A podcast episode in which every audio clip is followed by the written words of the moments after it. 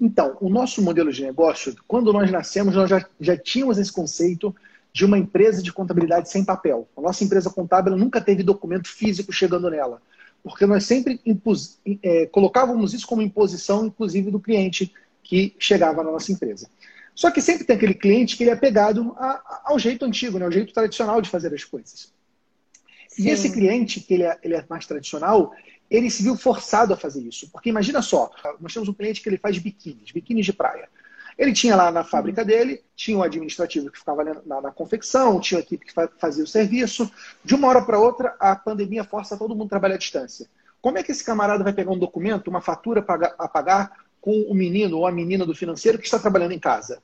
É inviável esse trânsito de documentos. Então, a crise e esse afastamento físico que foi forçado, ele, ele forçou a, até esse empresário entender que com papel não dá para continuar. Então, esse é o grande ponto. Sim. Ficou provado para o empresário que os processos que dependem de documento físico, eles não podem continuar.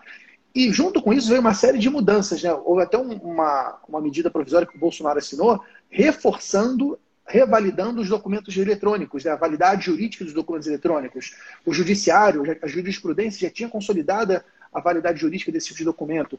Então, hoje, não existe mais motivo para você continuar com processos é, que gerem documentos físicos e você tem que aproveitar empresário para fazer a digitalização do seu negócio e você, esse contador que estiver nos assistindo, você tem que ser o vetor de transformação para levar isso para o seu cliente, para que o seu cliente possa fazer essa transformação também.